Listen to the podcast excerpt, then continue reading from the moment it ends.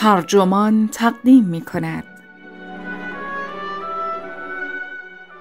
در دورانهای سخت هیچ موهبتی بزرگتر از همراهی دیگری نیست. این تیتر یادداشتی است نوشته نیکولاس جونز که در ایان منتشر شده و وبسایت ترجمان آن را با ترجمه علیرضا اسماعیل زاده منتشر کرده است. من فاطمه میناخانی هستم.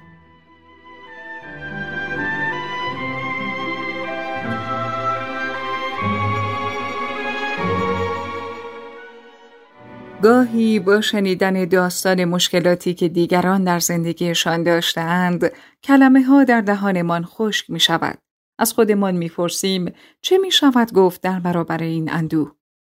وقتی بیماری را می بینیم که می داند بیماریش درمان ندارد یا وقتی پدر و مادری را می بینیم که نوزادشان را از دست داده اند بدترین کار این است که آنها را نصیحت کنیم که خودشان را نبازند و محکم باشند.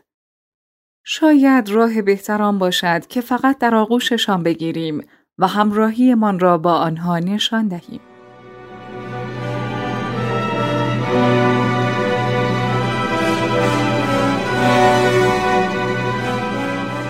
در سال 2009 دو پژوهشگر علم ژنتیک آن ماری لیبرگ و وایلی برگ مورد یک زن 31 ساله سالم را گزارش کردند که شغلش دستیار اجرایی بود. سه خواهر داشت که رابطهاش را با آنها قطع کرده بود و مادرش قبل از پنجاه سالگی به خاطر ابتلا به سرطان سینه از دنیا رفته بود. این زن که نگران خطر ابتلای خودش به سرطان سینه بود، آزمایش تشخیص جهش ارسی ژنهای BRCA1 و BRCA2 را انجام داد. جهشی ژنی که خطر ابتلا به سرطانهای سینه و تخمدان را در زنان افزایش می دهد. هنگامی که پاسخ آزمایش مثبت اعلام شد و او تصمیم گرفت با عمل جراحی هر دو سینهاش را بردارد، دکترش از او پرسید که این موضوع را چطور می‌خواهد به خواهرانش اطلاع بدهد. اما بیمار تاکید کرد که می‌خواهد همه چیز محرمانه بماند و ترجیح داد که چیزی درباره نتیجه آزمایش به آنها نگوید. به این ترتیب دکتر بر سر یک دوراهی قرار گرفته بود که یک طرف آن لزوم حفظ اسرار بیمار و طرف دیگرش وظیفه خیرخواهی در قبال بستگان بیمار بود که در معرض خطر بودند. این مورد و بسیاری موارد دیگر مثل این که شاکش و تنش میان خودمختاری و همبستگی را به نمایش می‌گذارد. اگر کسی به خود مختاری ارج بیشتری بنهد می‌گذارد که دیگران خودشان انتخاب کنند و به آنچه انتخاب کردهاند احترام می‌گذارد اما مرجح دانستن همبستگی باعث می شود که شخص خود را در برابر نیکبختی دیگران مسئول بداند و از طرف آنها دست به کاری بزند. در مواقعی که این ارزش ها با هم در تعارض قرار می گیرند، این انگیزه به وجود می آید که تا حد ممکن توازنی برقرار شود. این توازن می تواند به اشکال مختلفی ایجاد شود.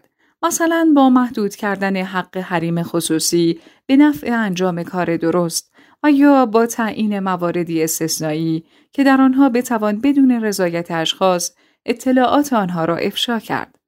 در مورد بیماری که ژن سرطان سینه داشت، دکتر به سختی می توانست درباره چگونگی برقراری توازن میان خودمختاری و همبستگی تصمیم بگیرد. هیچ تصمیم ساده و سرراستی در کار نبود.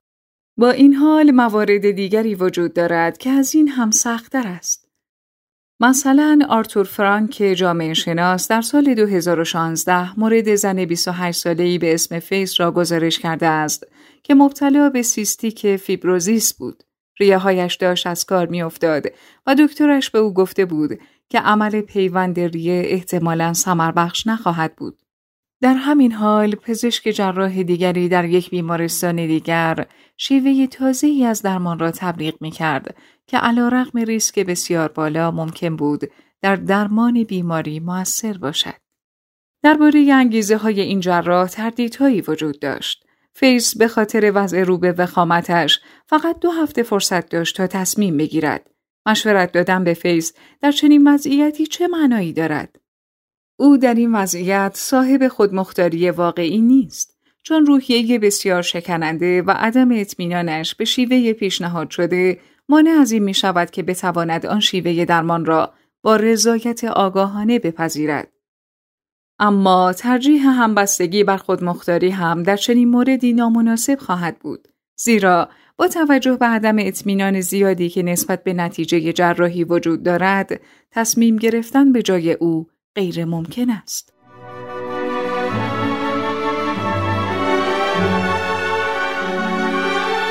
شرایط خاص فیض شرایط دشواری است که موجب یأس و از هم گسیختگی و اندوه می شود. یأس از آن رو پدید می آید که صد سرنوشتی محتوم در برابر امید به آینده قرار می گیرد.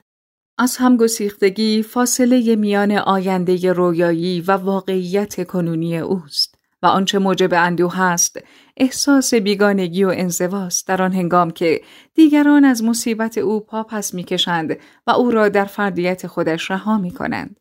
در چنین مواقعی بهترین گزینه موجود راهبرد غالبا مقفول همراهی است. بگذارید توضیح بدهم که همراهی در این زمینه به چه معناست. هنرهای اجرایی مثالهای متنوعی به دست می دهند که کمک می کند این معنا روشن شود. در موسیقی همراهی به معنی پشتیبانی یک قطعه موسیقی از یک آواز یا اجرای موسیقیایی است. مثل وقتی که نوازنده ارگ یا گیتار با گروه کور یا نوازنده درام یا گیتار بیس با خواننده اصلی همراهی می کنند. در یک فیلم داستانی همراهی به شکل پشتیبانی یک قطعه موسیقی از بازی دراماتیک ظاهر می شود مثل وقتی که یک موسیقی پس زمینه ای گفتگوی بین بازیگران را همراهی می کند. این مثال ها نشان می دهند که همراهی کردن با دیگری مستلزم پشتیبانی کردن از او به شکلی است که تلاش و کوشش خودش افزوده و تقویت شود. همراهی نیز مثل همبستگی مستلزم این است که یکی با دیگری متحد شود. اما در عین حال برخلاف همبستگی که معمولا هدفش اصلاح خطاها یا برآوردن نیازهاست غرض از همراهی این است که کوشش دیگری را به رسمیت شناخته ارج نهاده و با آن همراه شویم. این همراهی برای این نیست که به دیگری کمک کنیم تا به هدفی دست پیدا کند که به تنهایی نمی‌تواند به آن برسد بلکه برای این است که کوشش دیگری را قنا بخشیده و ارزش آن را آشکار کنیم. این تفاوت در تاکید مهم است.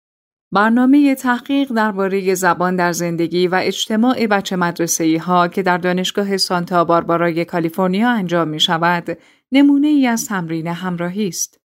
دانش آموزانی که در این برنامه شرکت دارند نسل دوم مهاجران لاتین تباری هستند که از خانواده های طبقه کارگر می آیند و می‌خواهند تحصیلاتشان را در سطوح بالاتر ادامه دهند.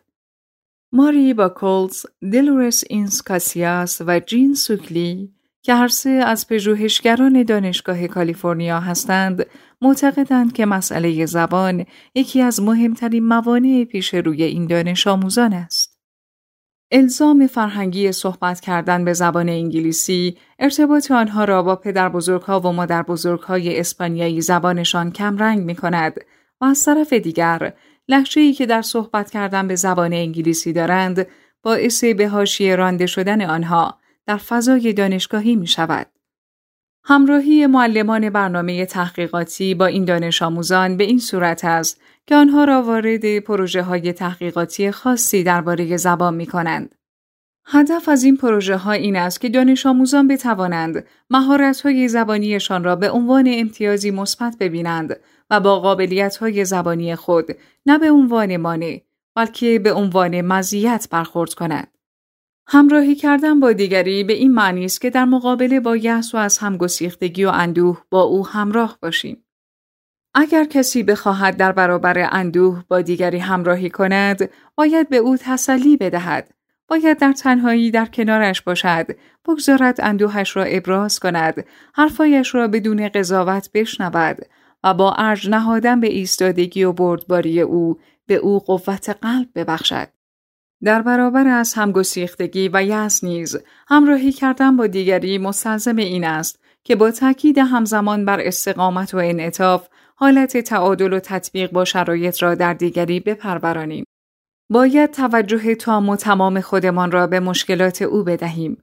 آنچه در گذشته روی داده تا منجر به وضع کنونی شود را شناسایی کرده و کمک کنیم تا راهی پیدا کند که از آن طریق در اهمیت عاطفی اتفاقاتی که افتاده است بازنگری کند یا آنها را در چارچوب دیگری ببیند.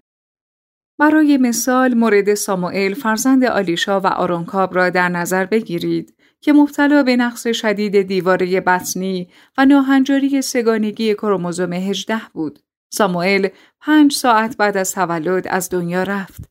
والدین او پنج ماه قبل از تولدش از وضعیت او اطلاع پیدا کردند و سه ماه قبل از تولدش فهمیدند که این وضعیت کشنده خواهد بود. بنابراین مادر ساموئل زمان باقی مانده تا تولد را در حال تحمل کنجکاوی های معمول دیگران و تبریک ها و اظهار نظرهای بیهوده آنها سپری کرد. چند سال بعد پدر ساموئل با یادآوری اندوه خود در کتاب ساموئل دوست داشتنی، رنج، وابستگی و ندای عشق نوشت. حالا روزهایی پیش می آید که تحمل اندوه فقدانی که تجربه کردیم ساده تر است. اما نه به این خاطر که بار اندوه سبکتر شده باشد.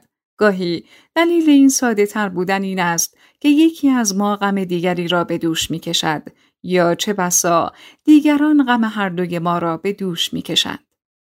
آنچه که کاب از آن با عنوان به دوش کشیدن غم دیگران یاد می کند کارهایی از جنس همراهی است.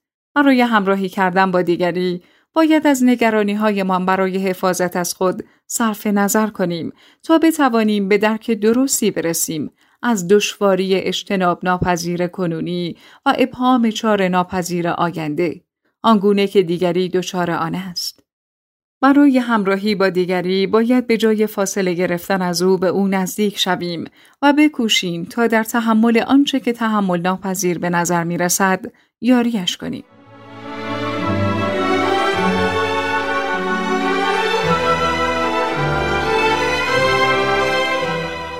همدردی با دیگران باعث آگاه شدن ما از مسائب و مشکلاتی می شود که دیگران در موقعیت های مولد یأس و از همگسیختگی و اندوه تجربه می کند.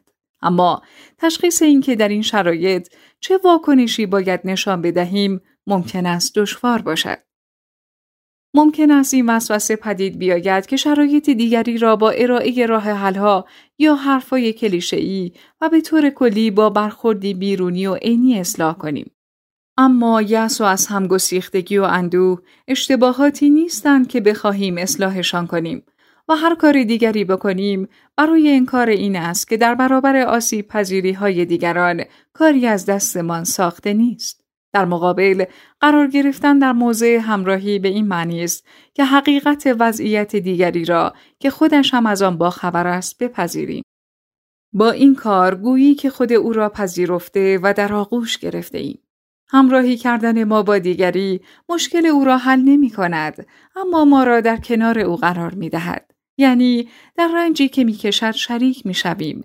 اجازه می دهیم که مبارزه و تلاشی که او می کند برای ما هم اهمیت یافته و بر تجربه ما نیز تاثیر بگذارد و سعی می کنیم تا هر واکنشی که با سخن، سکوت یا عمل نشان می دهیم مانعی برای کوشش او در مواجه شدن با وضعیتش نباشد.